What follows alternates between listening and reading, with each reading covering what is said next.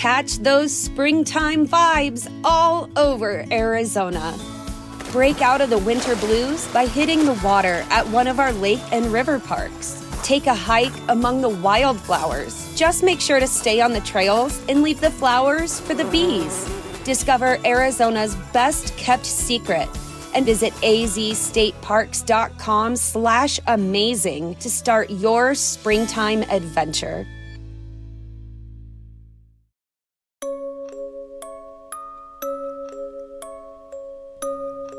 State ascoltando Giallo Quotidiano, il podcast che vi racconta, ogni giorno, quelli che sono gli sviluppi e gli avvicendamenti nelle storie di omicidi e misteri della nostra realtà contemporanea.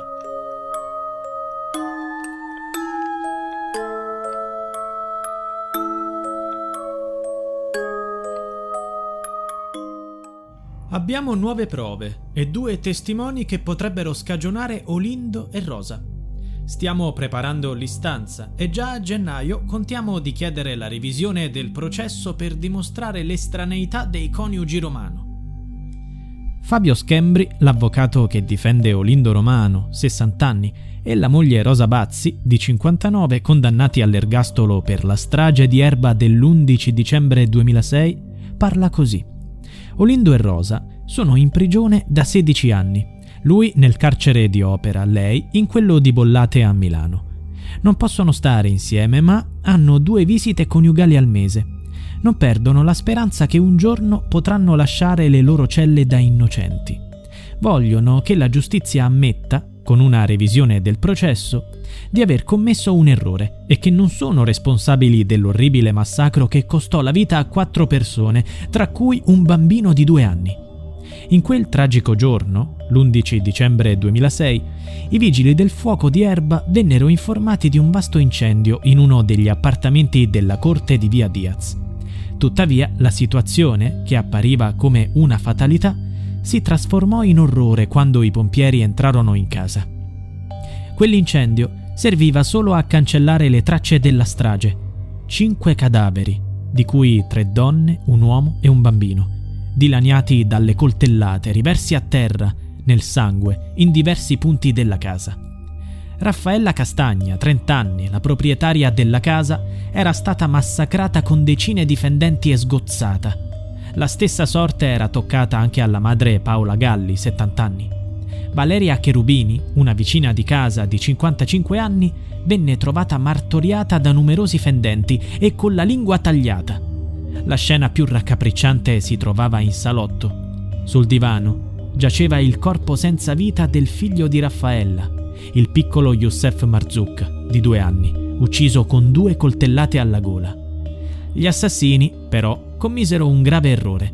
Il marito di Valeria, il sessantacinquenne Mario Frigerio, era quasi senza vita, soffocato dal suo stesso sangue, ma, come scoprirono i soccorritori, non era ancora morto. La coltellata inferta dall'aggressore non ha reciso l'arteria carotide solo grazie a una malformazione congenita. Frigerio venne portato d'urgenza in ospedale e sottoposto a un delicato intervento chirurgico.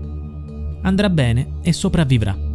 Mentre gli inquirenti attendevano che l'uomo si risvegliasse e indicasse loro i responsabili della strage, le indagini si concentrarono inizialmente sul marito di Raffaella Castagna e padre di Youssef, Azouz Marzouk, tunisino venticinquenne, appena uscito di prigione grazie a un'amnistia e coinvolto in giri di droga. Tuttavia, questa pista investigativa si rivelò infruttuosa. Azouz aveva un alibi di ferro. La sera dell'omicidio non era nemmeno in Italia, si trovava in Tunisia. Poi l'attenzione degli inquirenti venne catturata dalla strana coppia di vicini di casa delle vittime, gli inquilini del piano di terra, che abitavano nell'appartamento sotto a quello di Raffaella Castagna, i coniugi Olindo Romano, operatore ecologico, e Rosa Bazzi, casalinga. I coniugi vennero messi sotto i riflettori per diversi litigi che avevano avuto negli ultimi mesi con Raffaella per questioni condominiali. Secondo gli inquirenti, Olindo e Rosa erano esasperati dalla famiglia Marzucca, troppo rumorosa e maleducata. Faceva festa mentre loro volevano dormire, non rispettavano le loro esigenze e, nella mente dei due, facevano loro continui dispetti. I rapporti si erano inaspriti e un giorno Raffaella e Rosa vennero addirittura alle mani, perché la Castagna fece cadere un vaso e la terra aveva sporcato il bucato della Bazzi. Erano scattate le denunce. La vittima si era costituita parte civile chiedendo il risarcimento per gli abusi subiti. L'udienza era fissata pochi giorni dopo la strage. Ecco perché gli investigatori si erano concentrati sulla coppia, che aveva anche delle ferite insolite. Olindo aveva un taglio alla mano e uno sul braccio, Rosa a un dito. La coppia aveva trovato subito un alibi, ancor prima che i carabinieri chiedessero qualcosa. Mostrarono uno scontrino di un noto fast food, per dimostrare che stavano mangiando lì mentre avveniva la strage. Tuttavia, l'orario non coincideva con quello del massacro, e questo aumentò ulteriormente i sospetti sulla coppia, che avrebbero avuto tutto il tempo di compiere il massacro, cambiarsi i vestiti e andare al fast food, per poi tornare a casa durante le operazioni di soccorso e fingere di essere ignari di cosa stesse accadendo. Un importante indizio contro la coppia Romano si materializzò in una piccola traccia di sangue sul battitacco della portiera della loro auto. Il D N A li inchioda. Questa macchia ematica apparteneva a Valeria Cherubini, la vicina di casa di Raffaella Castagna morta ammazzata. E questa è l'unica prova scientifica del caso, perché non ci furono segni della presenza di Rosa e Olindo sulla scena del crimine e nemmeno tracce di sangue nella loro abitazione o sulle loro scarpe e vestiti. Ma la testimonianza di Mario Frigerio, unico sopravvissuto, li inchioda. Dopo essersi risvegliato dal coma, ripeté con voce flebile Ottolino, per poi indicare in Olindo l'uomo che lo ha aggredito. Così, per i coniugi Romano, scatta l'arresto, e quando i due, dopo aver più volte cambiato versione, ammettono di essere gli autori della strage, il caso si chiude. Ma un nuovo colpo di scena arriva quando i due ritrattano. Olindo accusa i carabinieri di averlo costretto a confessare, promettendogli una condanna di pochi anni di prigione e l'immediata liberazione della moglie. I giudici, però, considerano solido l'impianto accusatorio e la testimonianza in aula dell'unico sopravvissuto è il colpo di grazia per gli imputati, che ridono per tutto il processo, si scambiano dolci effusioni e appaiono disinteressati. Frigerio racconta gli eventi della sera della strage, quando lui e la moglie Valeria si precipitarono nell'appartamento di Raffaella, preoccupati per il trambusto, il fumo e del tutto ignari dei delitti. Quando si è aperta la porta, è apparsa una persona che ho riconosciuto e mi sono chiesto cosa ci facesse lì. Anche mia moglie lo ha visto. Era il mio vicino di casa, Olindo Romano. Mi guardava fisso con due occhi da assassino, uno sguardo che non riuscirò mai a dimenticare nella mia vita. Olindo mi teneva giù con la forza e con il peso del suo corpo. Avevo la faccia a terra e lui era a cavalcioni su di me. Mi ha tagliato la gola. Non riuscivo più a reagire, non ho sentito più niente. Volevo chiamare aiuto, ma non ero in grado di muovermi. Sentivo il sangue che usciva. Volevo andare da mia moglie, ma ero paralizzato. La coppia Romano venne condannata all'ergastolo. La Cassazione dovrebbe aver già messo la parola fine alla vicenda archiviando il caso, ma Olindo e Rosa non si arrendono e puntano alla revisione del processo. Gli avvocati difensori si affidano ai nuovi elementi di cui dispongono per rivedere il processo.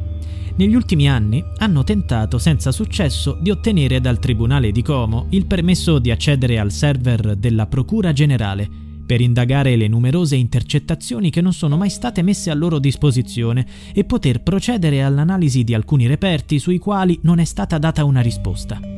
Si tratta dell'impronta palmare di un soggetto sconosciuto, trovata sul pianerottolo del massacro, le unghie del piccolo Youssef e alcuni capelli trovati sulla maglietta del bambino. Dice l'avvocato Schembri: alcune prove scientifiche non sono più disponibili, ma speriamo che con le nuove testimonianze possano essere disposte nuove analisi. Due testimoni possono riaprire il caso. Il primo è il tunisino Abdi Kais, amico di Azouz e all'epoca residente nell'appartamento dove avvenne il massacro. Continua l'avvocato. Kais ha parlato di gravi litigi avvenuti prima della strage, liti per droga che erano culminati addirittura nell'accoltellamento del fratello di Azouz.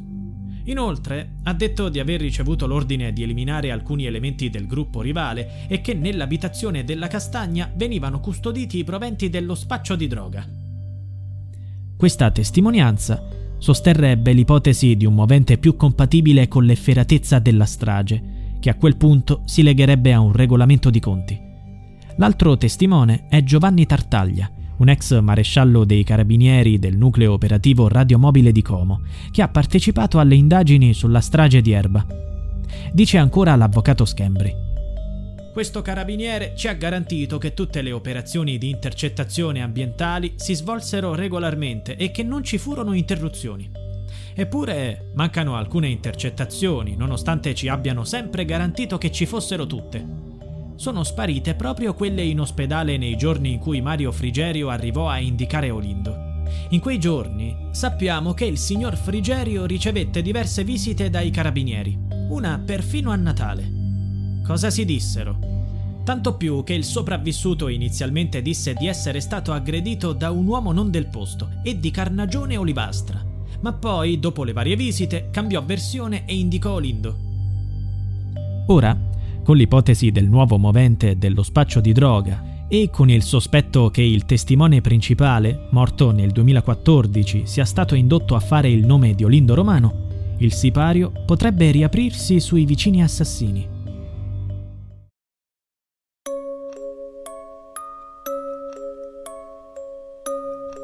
Giallo Quotidiano è a cura di Pier Jacy. Se vuoi, puoi supportare il progetto con una piccola donazione al link in bio.